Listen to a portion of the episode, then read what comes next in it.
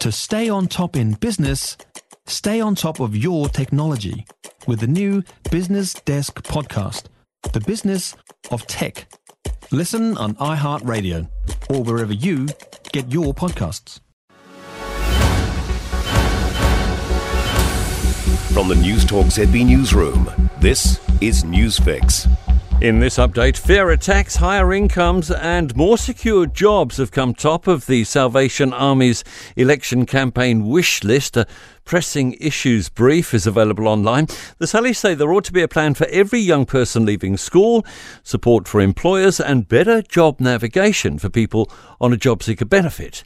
Senior social policy analyst Paul Barber says it's a challenge to all political parties. How will you, as politicians, ensure that those who are on the margins, those who are struggling, and those who need the help most will get the help and the opportunities that they need going forward? There's an international probe underway involving police here in Australia and the UK into a man accused of counselling and assisting suicide.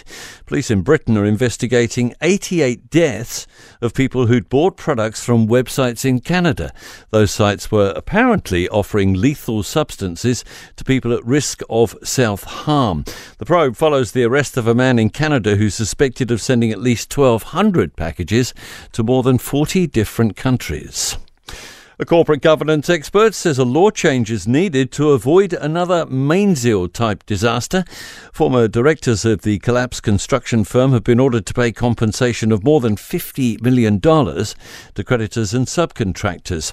It found they breached their duties under two sections of the Companies Act.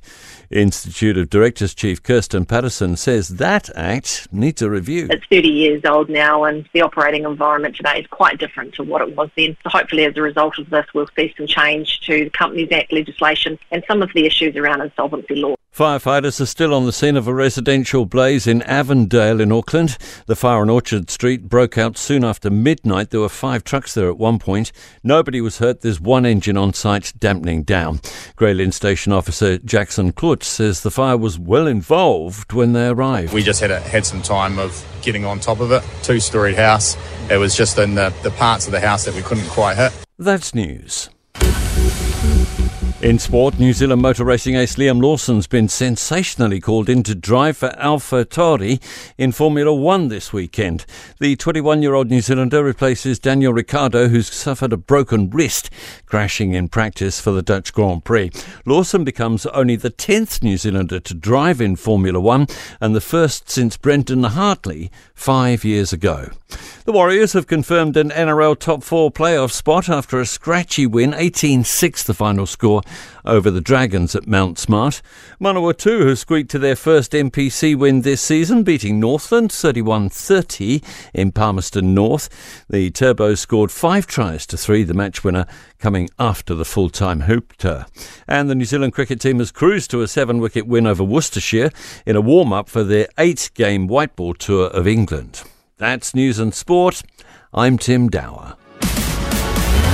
For more news, listen to Newstalk ZB live on iHeartRadio. If you enjoyed this podcast, you will love our New Zealand Herald podcast, The Little Things, hosted by me, Francesca Rudkin, and my good friend Louise Ayrey. We focus on all the little things that you can do to make a positive impact on your life and to cut through the confusion from the health and wellness industry. Join us every Saturday to hear from the experts for all the tips and advice you need. Just search The Little Things on iHeartRadio or wherever you get your podcasts.